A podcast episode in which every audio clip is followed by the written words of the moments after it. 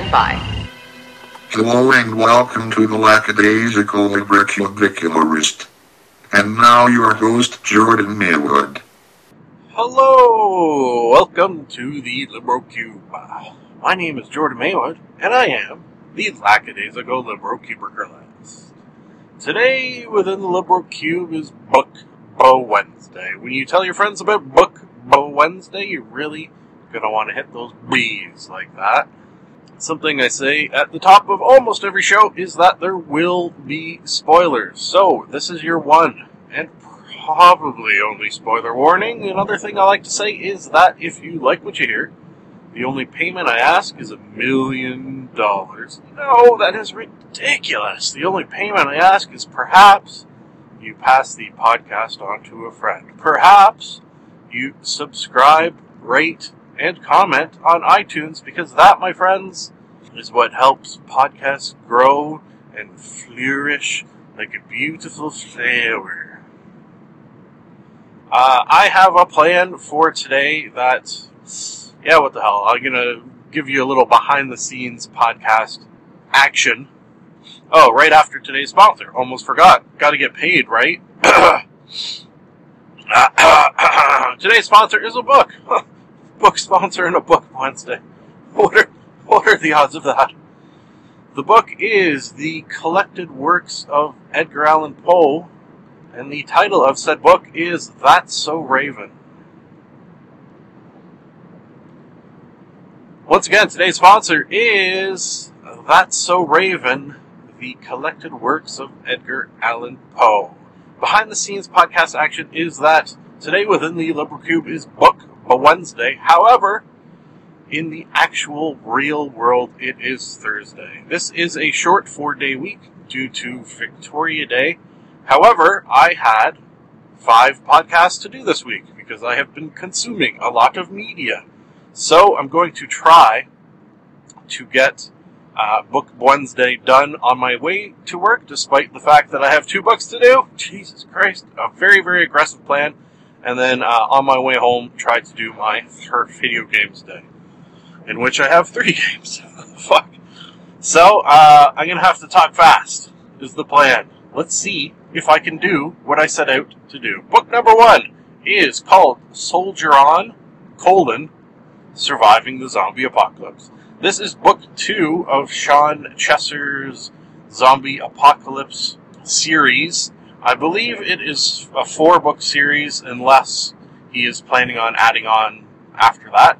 Uh, if you, I think, did I say it in the description? Anyways, uh, after reading this second book, I have decided I am not going to continue on with this series. Uh, it's not doing it for me. It's not good. and no, no, I shouldn't say that. It's it's good. It's just mm, rating wise, we're going to go two there's some free moments that I did enjoy, but not enough to sort of keep me in. The book stars once again Cade, who is a ex-military dude uh, who's trying to be reunited with his family. He was in Portland, Oregon. His family was in South Carolina. And the first two books sort of chronicle his journey uh, to them and what is happening to them, what is happening to him along the way. And uh, I will just say, by the end of the book, they were reunited, and it feels so good. So I figured, uh, rather than continue on, why not just consider that the series? That section of this story is the series for me, and uh, despite me deciding not to go on, uh, there was definitely some enjoyable moments, and I think I could even go so far as to say that the potential in book three was probably somewhat high to be good, but um, I don't know. I just uh, I didn't feel like it. Okay, yeah, I was gonna say more than that, but I don't have time, so fuck it. Uh, oh well. Alright, so let's move on to the actual, I guess, sort of book that I will talk about a little more in depth. It is called Have Spacesuit Will Travel by Mr. Robert A. Heinlein. A. Heinlein. Not even the Heinlein? Pshaw. Uh, I've read quite a f- number of Heinlein novels in the past. This one I did not realize until I got a little into it is probably geared to a little uh, younger audience, young adult, I guess you could say. But uh, that being said, I still very much enjoyed it. Rating wise, I'm gonna go four to five. Yeah, four to five. Liked it. Uh, the book stars Clifford, not the big red dog. However, the uh, human, average sized, and presumably of a normal color. He has sort of had instilled with him since a very young age a desire to travel to the moon. Now, this, uh, I guess when it was written, uh, whenever it was written, uh, sort of is it's a science fiction novel, and it's it's fun. Something I enjoy about science fiction novels written in, in the past is that they're sort of predicting what will happen in, in the future from their point of view, but from our part, point of view, it is still very much in the past. So things like there is within this universe, there exists a moon base with people living on the moon uh, and ships going back and forth from the Earth to the moon on a quite regular basis. Now, that being said, there was another sort of scene, let's call it, in which uh, Clifford is sitting around his uh, his uh, 10 inch color TV that they're very impressed with uh, while watching this minuscule color TV that is very impressive. Uh, a cigarette ad is appearing on the screen. So sort of a, funny to see that Robert A. Heinlein believes we will have moon travel, yet TVs will be the same size and uh, cigarette ads will still be uh, on the TV. Just for an example of some of the sort of strange things that appear. Uh, both Clifford and his father are sort of super brainiac types, Mensa members. Uh, his father, we sort of learn throughout the book, worked or does work for the government and sort of their brain trust. Clifford's first step in his trek towards the moon is just amassing knowledge. He, he's like a sponge for knowledge. Uh, his second step, he decides, is so. So that's sort of a logical step that if you want to go to the moon and only sort of the best of the best are selected to do so, uh, why not be super super smart, learn all about it, so perhaps you will be chosen to go, right? Totally logical. His second step, uh, in order to reach the moon, is to decide he wants to win a contest for a trip to the moon. Step two was that. the contest was involving a brand of soap that uh, you had to sort of send in proof of purchase with a little um, spiel, with a little spiel explaining why you want to go to the moon he, through his sort of ingenuity and drive, managed to collect through various means uh, almost 6,000 different wrappers, sent them in, and lost. Well, won the consolation prize of a spacesuit. Ah, hey, look at that. It was a spacesuit that had actually been used in a space mission, so he was pretty impressed with that it was not exactly in tip top condition, so he fixed it up, got everything working through his sort of knowledge of engineering and just being a super smart dude. And a pretty young dude. Uh, I don't remember his age, but like in his teens. Uh, about to go to college, anyways. So fixes it up. His family is not wealthy because this super brainiac father kind of does not care about the financial side of things. So with his drive to still go to the moon, he realizes he has to go to college. And despite the fact that he loves, cannot stress how much he loves this spacesuit, he decides that really the only way for him to afford to go to college is to sell it. Uh, he could get like five thousand for it, apparently. Pretty pretty big deal. Which in today's dollars, five thousand dollars for college is nothing. However, uh, I guess Robert Heinlein was not taking uh, inflation into consideration either. So he takes it out for one last walk. He's got it all booted up. Uh, he's got the radio that's built into it on, and he hears a little distress call. Hmm. The distress call is from a young girl who then sort of swoops in in a, in a flying saucer, uh, chased by another flying saucer.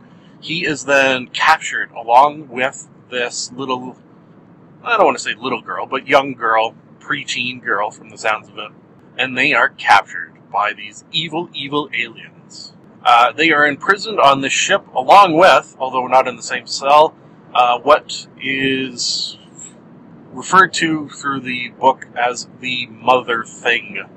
Uh, that is not her real name, however, it's close enough to be accurate, as her real name is sort of a sound of chirping and things that are difficult for the human vocal cords to make. Uh, I always like when they do stuff like that in science fiction novels. So the three of them have to escape. They are imprisoned on a, a hidden moon base, uh, not human created moon base. And uh, they escape with their very lives. They only have two spacesuits. Clifford's kind of old school one, although it is sort of stocked up and ready to go. Then, oh shit, what's the girl's name? Uh, Pee Wee. That's not her actual name, but that is what she's called throughout the book. Pee Wee has her own spacesuit. It's a little more up to date and streamlined, however, it doesn't have all the sort of bells and whistles that uh, Clifford's does, so she sort of has the not great time of running out of air on the moon. that is never good. And uh, the mother thing is not huge, so she manages to sort of uh, cuddle with Clifford inside his once he kind of lets it out a little bit. They eventually, they almost make it to safety. So close. Well, it was almost make it to safety and then almost um, die in Pee Wee's case. They are then recaptured. Damn it. Recaptured and then taken to Pluto. Hmm. As you do. Pluto, in there, in Robert Heinlein's description, does have an atmosphere, which we now know is not the case. The alien base located there is sort of a, a striking platform for these, as described, worm faced aliens uh, who plan on invading Earth and taking over. God damn them. So uh, Clifford is put into a giant pit, captured, imprisoned once again, Pee Wee and Mother Thing are not allowed to leave, and what can you do when you're on Pluto without a spaceship, right? But they're sort of allowed to wander among the worm faces. Uh, these aliens kind of just hideous to look at, uh, multi-armed, multi-eyed, and not very nice from all accounts. Uh, eventually, because the mother thing is also in the Mother Thing and Pee Wee too, I should mention, are all sort of super geniuses. Uh, they develop a plan to escape. The plan involves uh, basically killing all the worm faces by letting a bomb loose in their what sounds like cafeteria because part of this culture's uh, social organization, I guess you could say, is that they all eat together and they all eat at the same time. So that's sort of convenient for bomb placing sake. Um, they are all killed. and uh, the only way that Clifford and Pee Wee and the mother thing can be saved is if uh, they venture outside and uh, place a beacon, which will then summon the mother thing's people. This part was pretty cool and sort of uh, edge of your seat, nail biting, because as you can imagine, it is cold on Pluto.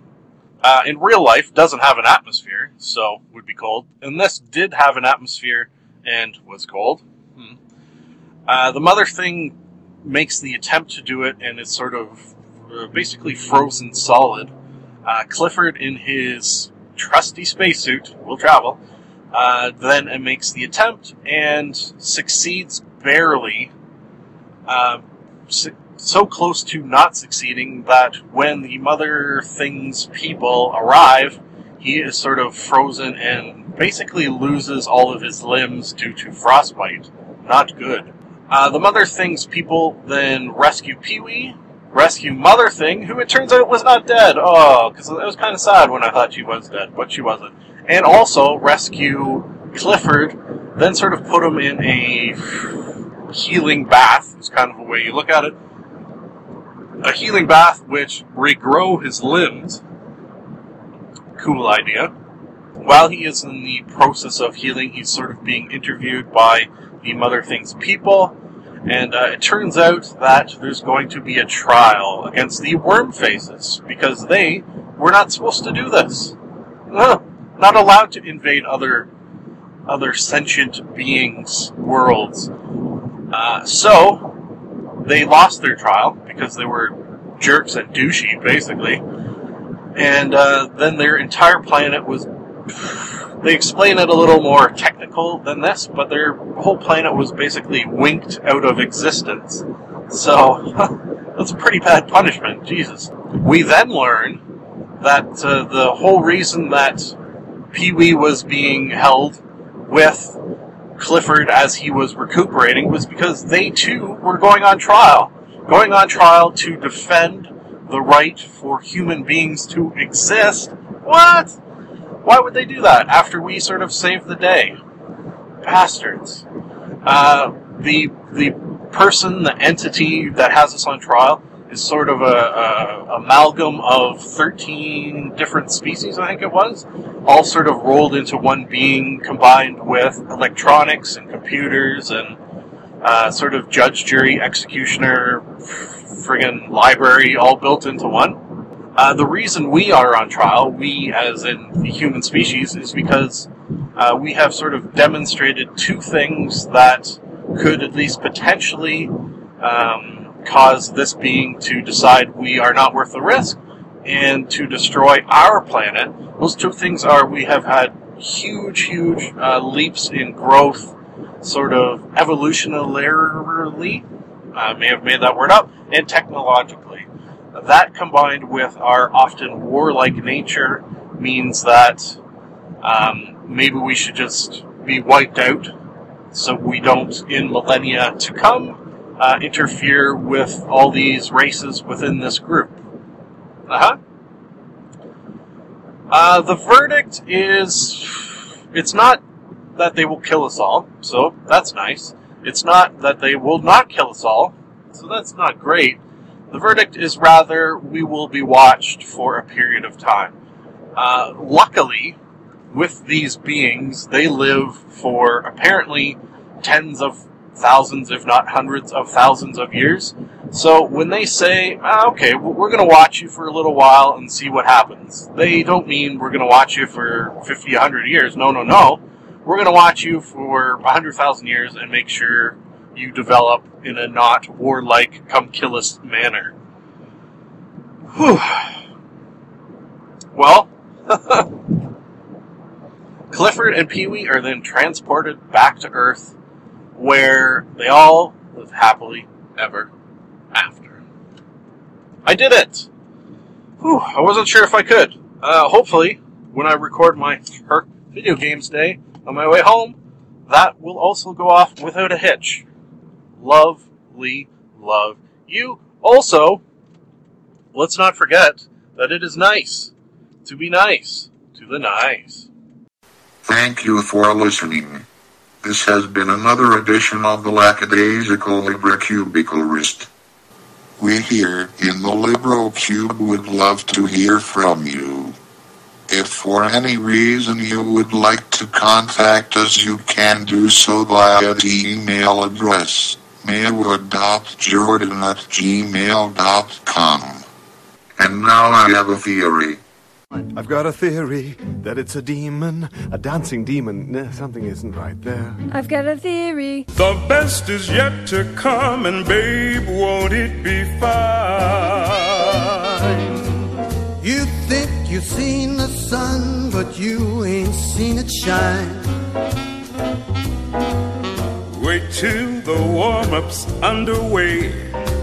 Wait till our lips have met. Wait till you see that sunshine day. You ain't seen nothing yet. The best is yet to come, and babe, won't it be fine? The best is yet to come, come the day you're mine. Live long and prosper.